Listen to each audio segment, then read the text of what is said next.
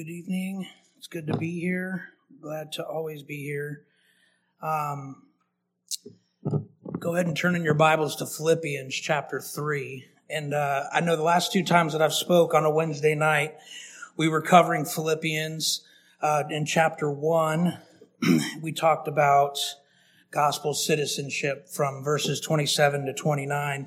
We just talked about what does that look like to be worthy citizens of the gospel to be courageous citizens of the gospel and to be willing citizens of the gospel.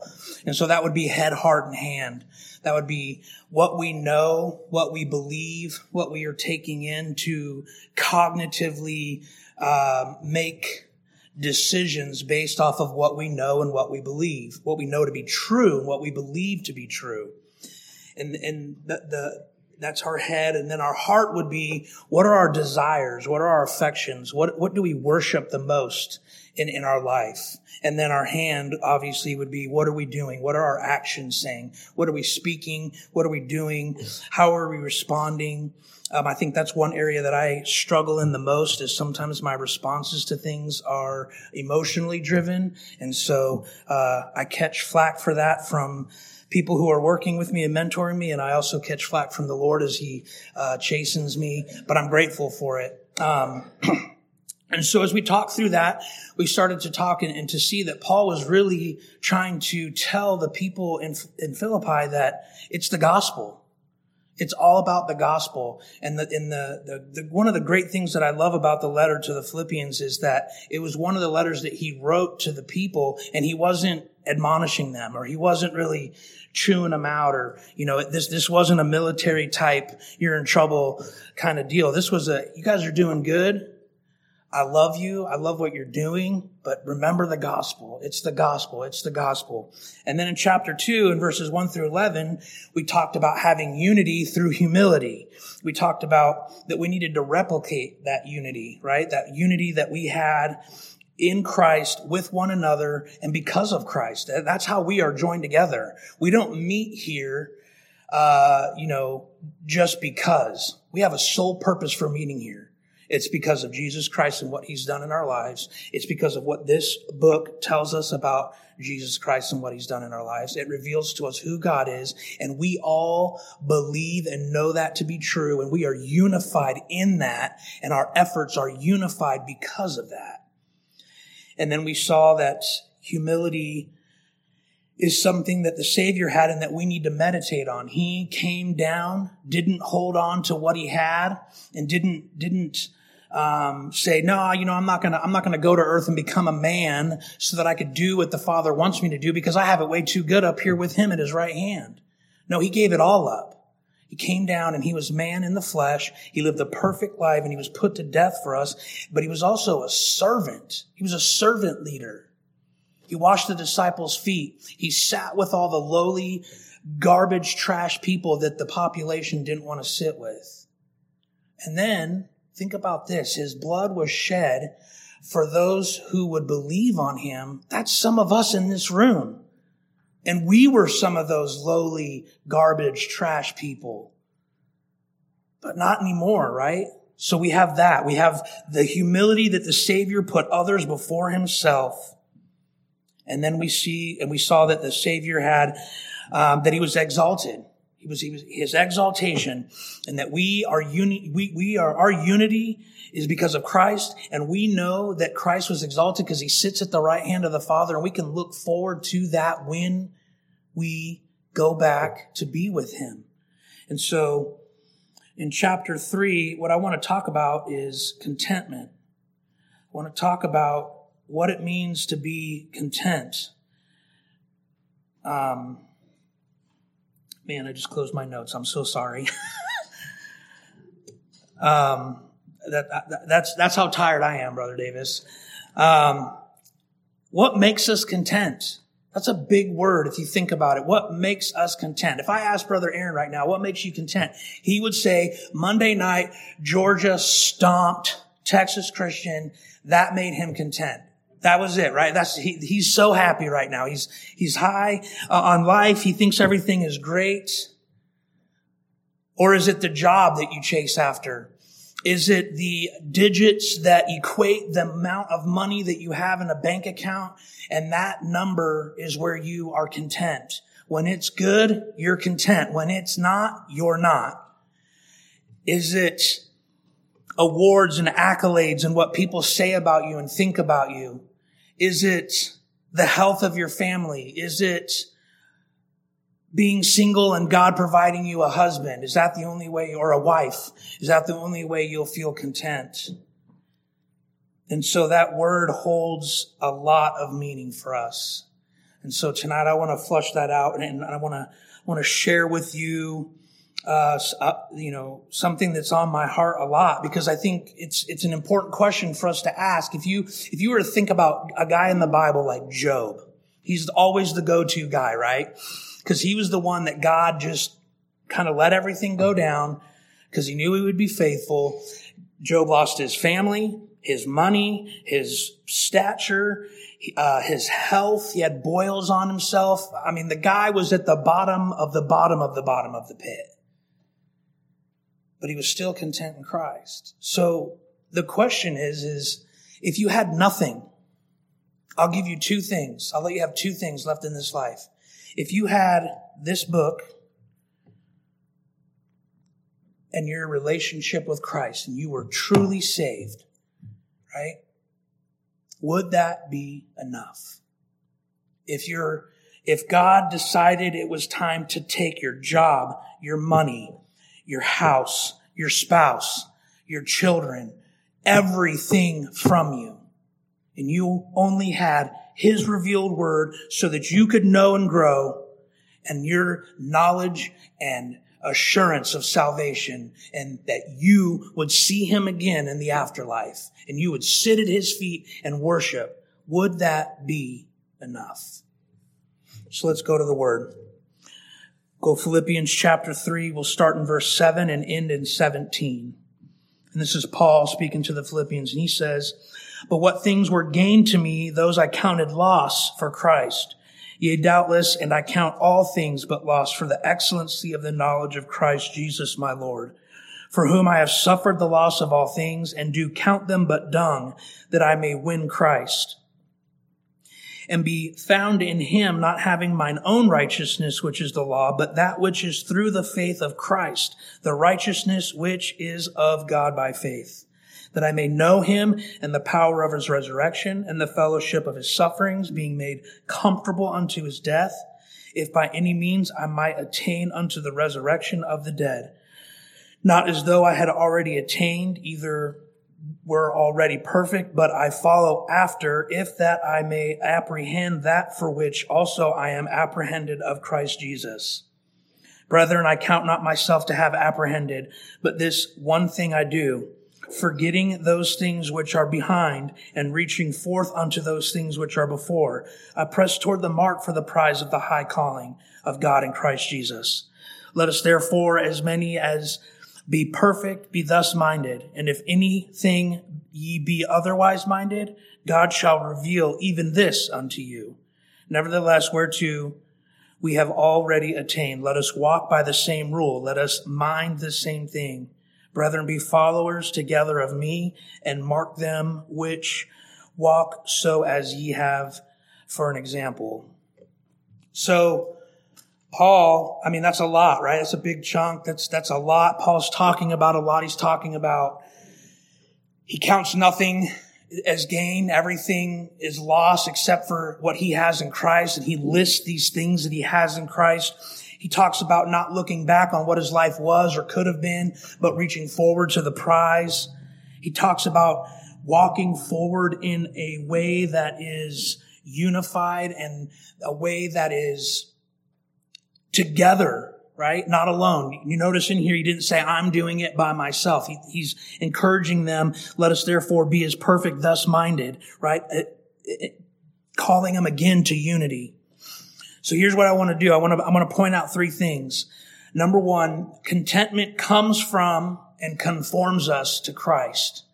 Notice that Paul doesn't say, Hey, everybody, I'm content because I'm the best at this, this, this, and this. And because I did this, this, this, and this. Listen to what he says. He says, I gained an intimate knowledge of Christ in verse 8. And, and, and also in verse 8, he gained the prize of Christ, that I may win Christ, the ultimate prize. He gained a relationship with him in verse 9. And also in verse 9, he gained true salvation in Christ. And in verse 12, he was chosen by Christ.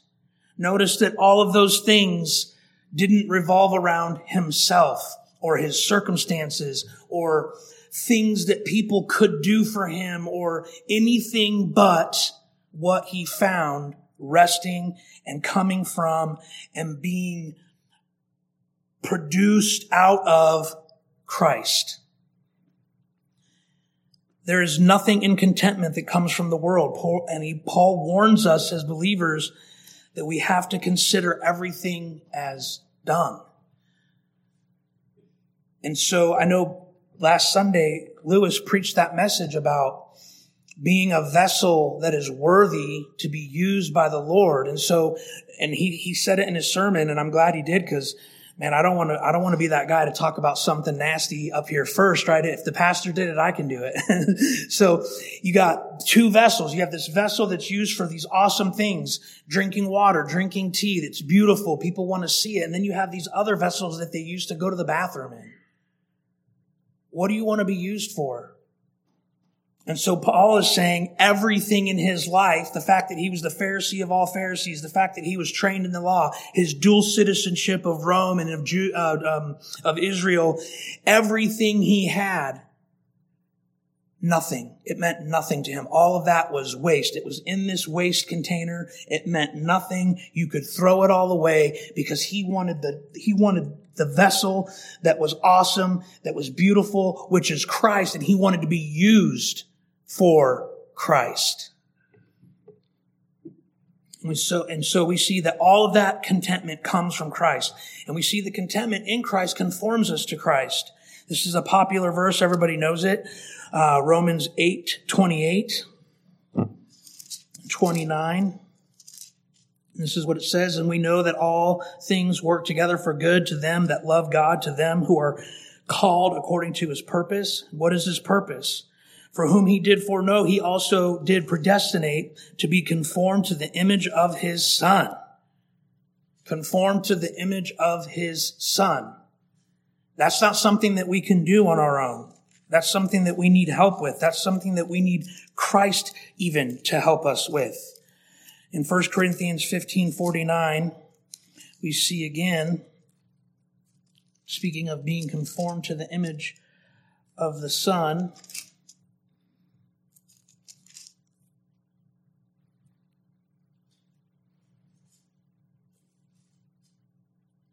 says, and as we have been, sorry, and as we have borne the image of the earthly, we shall also bear the image of the heavenly. So as we go through this life and as we are growing in our sanctification process, and as we are working out our, our, our salvation with fear and trembling, like Paul tells us in chapter two, we know that we're being conformed to the image of Christ. And praise God that also in Philippians chapter 2, that Paul points out in verse uh, 13 that it is God which worketh in us both to his good pleasure, for according to his will and good pleasure. We don't have to do it. We, we, we have to make the decision to be obedient. We have to make the decision to follow him and to love him. But the growth is coming from God. It's, it's not something that we have to produce within ourselves. And thank God for that because I'll tell you this much right now, brothers and sisters, I would boot it every single time. I would, I would punt it into the stands. And I, and I think you can agree with me that you would as well. So that's, that's contentment. It comes from and conforms us to Christ. Number two, contentment does not depend on convenience or circumstances. In verse 10, he says that I may know him in the power of his resurrection and the fellowship of his suffering, being made conformable unto his death Paul reminds us that he, he suffered and he knows suffering and we're called to suffering as believers. And we see, and I'm not going to go and read this uh, for, time's sake, but in Second Corinthians, Second Corinthians chapter 11, verses 25 to 28, We see some things that have happened to Paul. He was beaten with rods. He was stoned. He was shipwrecked, spending a day and a night at sea. He was on journeys that were leading him to dangers from rivers, robbers, his own countrymen, the Gentiles, the wilderness, the seas, and from among false brethren. He labored hard. He had sleepless night. He was hungry. He was thirsty. He had no food. He was cold. He was exposed to the elements. And to top it all off, he had a bunch of anxiety built up for the believers of the church because he had such a heart for them that he was anxious for them. And that anxiety is a fear of things that he couldn't control. Paul confesses in his own writings that he had anxieties for the churches. So if we were to say contentment doesn't depend on convenience or circumstance, then we would know that Paul knows that better than anybody. Because, and I want to read this passage, 2 Corinthians chapter 4, verses 8 and 9, this is what he says. We are troubled on every side, yet not distressed. We are perplexed, but not in despair. Persecuted, but not forsaken. Cast down, but not destroyed. Paul knew that it wasn't his suffering that was going to be the main story. He knew that it was Christ's suffering that would be the main story. So how does that apply to our lives? How does that, how do we put that into something that we can understand? Let me put it this way. Your suffering doesn't define you. Christ's suffering defines you. And I wish I could take credit for coming up with such an awesome line. Let me, let me say that again. Your suffering doesn't define you. Christ's suffering defines you. I, uh, I've been Unfortunately, I've, I've been to two funerals in the last two weeks. Uh, one was for a family friend uh, of mine, uh, somebody who, who took me in and loved me when they didn't have to um, while I was in the military, kind of a, a mom away from home. Uh, and the other one was for a counselee that I had uh, that I'd come to, to grow very close to over the last two years. And as I sat with both families, I wondered to myself as a human, how do these people move on? These things are so fast. That fast. That's how fast our lives are. You really get a glimpse into that passage in James that talks about our life is but a vapor.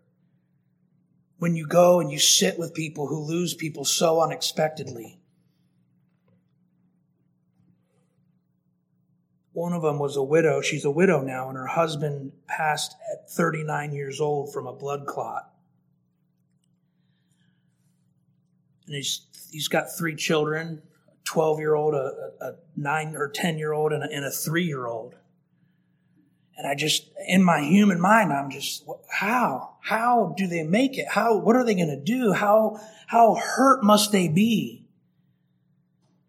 And then my mind starts thinking about the people that I know in the church that have lost people and the people that in the church that have lost children and who have loved ones right now that were, that are on our prayer list because we're, we're praying that God would save them and heal them. And I just start thinking about, I mean, my mind quickly can spin out of control, brothers and sisters. I am not immune to the, my brain just going on overload. And I started thinking about the government's falling apart, our country's falling apart. It's going to be hard to be a Christian. Inflation, gas prices, food prices, my own children, my own wife, my own family.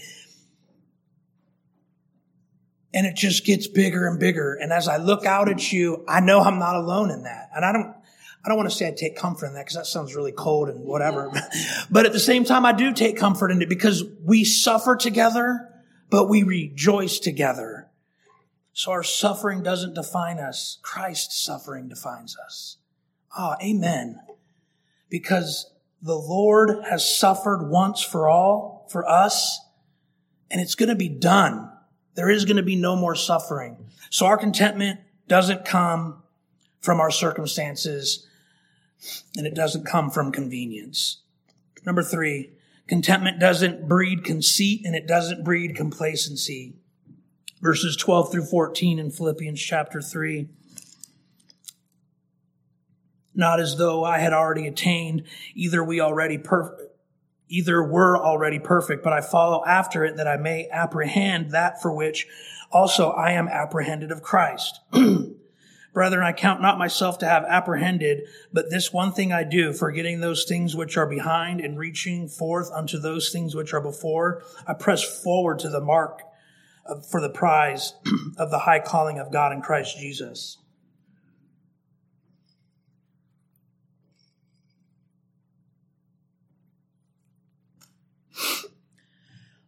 Paul, he knows it's not him, right? He knows I didn't do any of this. This is all Christ. So I can't be conceited. I can't boast in myself. I'm not gonna, I'm not gonna make a big to do about Paul. But I'm not gonna be complacent either.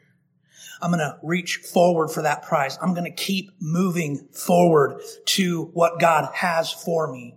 You know what causes complacency in our lives, brothers and sisters?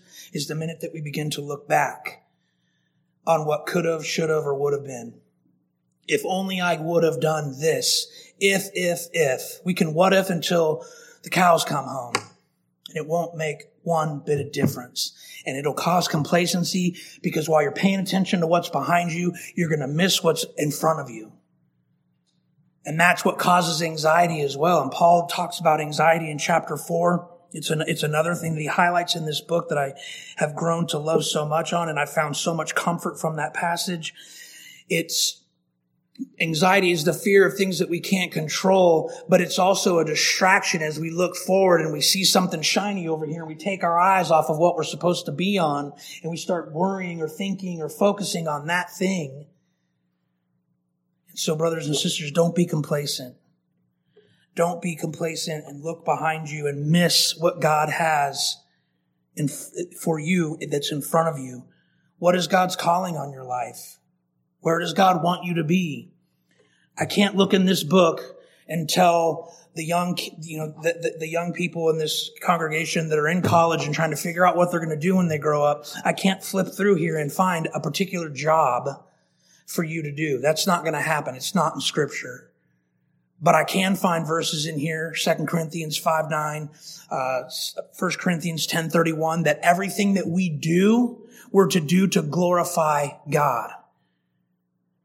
And that takes us not being complacent. That takes us moving forward. That takes us focused and vigilant in what he has for us. Number four, contentment is a priority of a community who is in commitment. Verses 15 through 17. Let us therefore, as many as be perfect, be thus minded. And if anything ye be otherwise minded, God shall reveal even this unto you. Nevertheless, whereto we have already attained, let us walk by the same rule. Let us mind the same thing. Brethren, be followers together of me and mark them which walk so as ye have us for an example. It's a, it's a community that's committed. That's what contentment takes. For us to be content in Christ, we come here we learn about Christ from somebody putting out the word. We see Christ. We get testimony of Christ. And we know that we're walking in the same manner. We know that we're walking according to what we've been taught from scripture of what Christ is and what Christ expects and what the, what God the Father has for us and we do it together. Now, that doesn't mean that my contentment in Christ is based on any one of you as an individual or even as a collective group that if you're not content, then I won't be content. Because some of you can be content in Christ and I might not be. But being content in Christ is a community activity and it's a committed activity. And we do it together and we commit to it together. When we take the Lord's Supper on the 29th, that's, that's us being content in Christ. That's us remembering what Christ did. That's us doing that together in a community of believers and members of this church here at Ripley.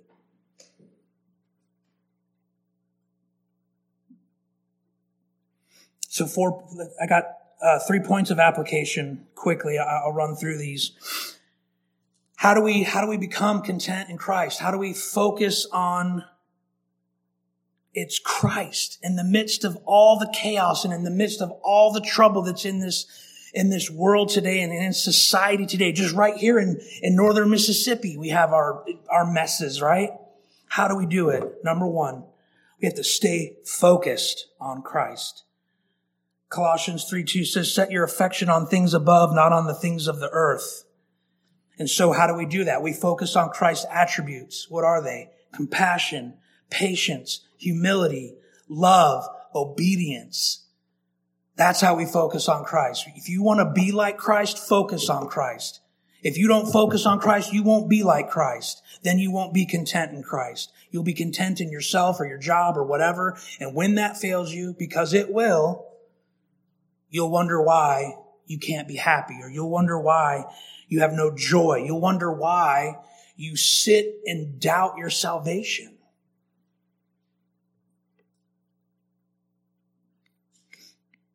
Number two, we need to keep in fellowship with Christ. How do you do that? Well, you're in His Word. You pray. You come to church. Hebrews 10, 24 and 25, you know, paraphrasing that says they, that we come here so that we can be provoked unto love and good works and that we can exhort one another. Well, what are we going to exhort one another in?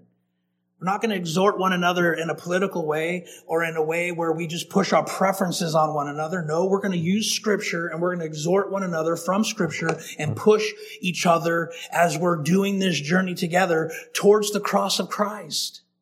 Because it's the only place where we'll be content. And so we are, we're, we're in fellowship with Christ when we are doing life for Christ in Christ, through Christ, with others, pushing us to Christ. We're praying to the Lord. We're learning of His Word and we're growing. And Paul talks about fellowship a lot in this letter in Philippians 1 5. He talks about the, the, the Philippians fellowship. In 1 7, he says that you are partakers, you are fellowshippers chapter 2 verse 1 he talks about the fellowship of the spirit because they're like-minded they're saved they're in christ. 315 he talks about them being like-minded. Like-minded in what? Their beliefs their knowledge what they know to be true and what they believe to be true. In verses or chapter 316 it says let us walk. Let us mind the same thing. Walking is another word in scripture that tells us let us live our lives this way verse 317, uh, in chapter 3, verse 17, he says, be followers together. And in chapter 4, verse 3, he calls them true yoke fellow. That's my favorite one. I wish I could get away with talking like that, but it would just sound weird, but I just like that. True yoke fellow. True believers. True believers connected to Christ, therefore connected to one another. And number three, we always have to follow Christ. And if you turn to Luke, the book of Luke, we'll start in chapter 9. I want to read some very important scriptures. To follow Christ, we must be willing to lose everything. When you were a disciple of somebody in, in, in, in the time of Christ, it meant that if you were following and if you were a student of or you were a disciple of you were in the dust of their sandals. Okay, that, that, that's, that's what that meant. And so to be in the dust of the Savior's sandals, well, what, what does it take? So in Luke chapter 9, verse 23, this is what it says. And he said to them all, if any man will come after me, let him deny himself and take up his cross daily and follow me. Stop thinking about you and what you want and what you need and where you're going to get it and what makes you happy and all the things that we work so hard to accomplish because we think that's where contentment comes from. And take up your cross daily. What does that mean? Take up your cross daily. Well, it means this. It means die to yourself. Christ was put to death on the cross for those that would believe his blood was shed, for those that were elect by God and that would believe in him and that would be saved. And so we are called to die to ourselves every day so that we can serve and worship and glorify and magnify the name of Jesus Christ. That's how you become a follower of Christ. That is how you become content in Christ. When you're not worried about anything else but dying to yourself so that you can be with and in Christ. Luke 14, 26 to 27. If any man come to me and hate not his father and his mother and wife and children and brethren and sisters, yea, and his own life also, he cannot be my disciple. And whosoever doth not bear his cross and come after me cannot be my disciple. You cannot walk in the dust of the Savior's feet as he walks the roads. And here's the thing. If you're saved and you're, you, and Christ's blood was spilt for you, that means that he knows that you can follow him. How? Because he's left you instructions. Because you sit under good preaching. Because Brother Lewis, I tell you, he kills it. He does a great job at admonishing and exhorting us and explaining to us the scriptures. And we are blessed to sit under that. And so we know what's expected of us. And so Christ knows that we can do it. What gets in the way of us doing it is ourselves. It's the world. It's the distractions. It's the, I'm not happy because it's our circumstances. And finally, in Luke 14 33, Jesus says, So likewise, whoever he be of you that forsaketh not all that he hath, he cannot be my disciple. So I'll ask the question again Are you, if, if, if God were to take everything from you, everything, and you were left with scriptures and your relationship and knowledge of your salvation, would that be enough? As I was preparing for this message this week, I was counseling this widow of, of, of this counselee. And I'm not going to lie, I, I fell out of my depth. I fell out of my depth. What do you, what do you, what can I say to a woman who just lost her husband who has three young children that's going to make her day any better? Nothing. That's the answer. Nothing. But I can listen. I can pray. I can ask questions to see how she's doing, to see if she needs anything. And as we were talking, she was telling me a story about that she, she had to pick out a headstone. And her and her, her mother-in-law were talking about this headstone and she was, she was saying that the mother-in-law told her, you know, I know you love my son and I don't want you to feel like you have to get a double headstone because, you know, you're young. You, you, you might remarry and that's okay. And the mom didn't mean that in an ugly way. The daughter didn't take it in an ugly way. They had a moment. But she told her mother in law, she said, You know, I have to be okay if God's called me to be a widow for the rest of my life. I have to be okay with that. So I'm going to get a double headstone. If I need to fix it later, I can fix it later because she wanted to be content in what the Lord had gave what he had provided and given for her. And then she began to flip in a notebook. She told me, Robert, I wrote down things where I saw God's hand even in this horrible situation. And in my mind, I'm thinking, what? How? And I, guys, I, in biblical counseling, that's the first thing I tell people when they're going through a bad situation is let's look for God's grace right now because I know God's grace is in the present. It's not just for past and it's not just for future, that it's here right now. So she started going down this list. She said, Robert, if he would have died 30 minutes sooner, all three of my children would have been in the car when that blood clot hit. And they all would have died as well because he would have crashed. I praise God that my children weren't in the car with him.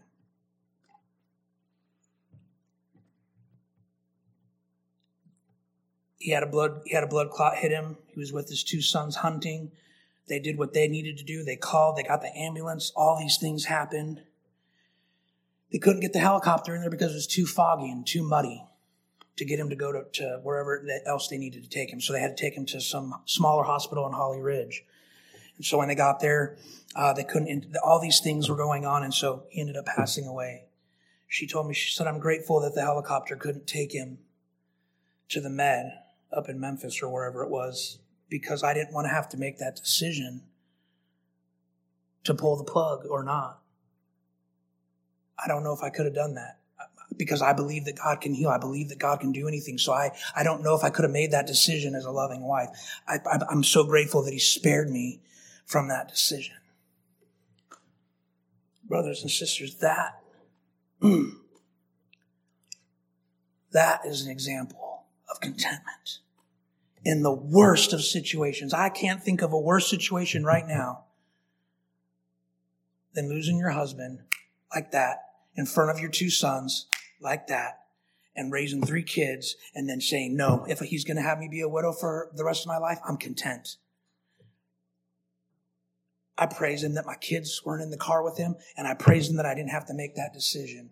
And I asked her, what do you need? And she said, just keep putting fires on the log, Robert, so that I can keep seeing Christ. I want the fire for Christ to burn in me so hot. That's what she wants. She didn't want me to pity her. She didn't want me to grief counsel her. She wants to remember Christ. She wants to remember the things that he's done for her, even though she's lost something so great. So let me ask you again. Will you be content if God takes everything from you? Can you be content in the losses that you have suffered? And that's my prayer for us that we would do that, that we would be content in Christ, that, our, that Christ would be everything. That when no matter what happens in, in life, that we would be able to look to Him, the author and the finisher of our faith, and that it would be enough. Let's pray. God, thank you for today. Thank you for your word. Thank you for this church. Thank you for each member here. God, thank you for your love for us and for your mercy and your grace. Thank you for your son, Jesus, for his life uh, that he gave for us. Thank you for his blood that was shed so that we could have righteousness, Lord, that you would see us as righteous because of him, not because of us. And God, I echo what Paul said in the scriptures. May we count everything as loss and everything that we have being as nothing if all we had was Christ. May we be a church that exemplifies that in our actions and our thoughts, in our speech, and in the way that we minister to others and one another. God, I pray for all the prayer requests that were mentioned tonight. I pray that you would be with all the families and all the, the individuals on this list, Lord, that are afflicted. I pray that you would show them yourself, your grace, your mercy, your love. And that through it all, no matter the outcome of anything in life, Lord, that we would all say, it's enough. Christ is enough. And that we will still worship and glorify and magnify his name, and that we would glorify you in everything that we do, God. We love you, we need you, and we praise you. And we say this in your name. Amen. Does anybody got anything else?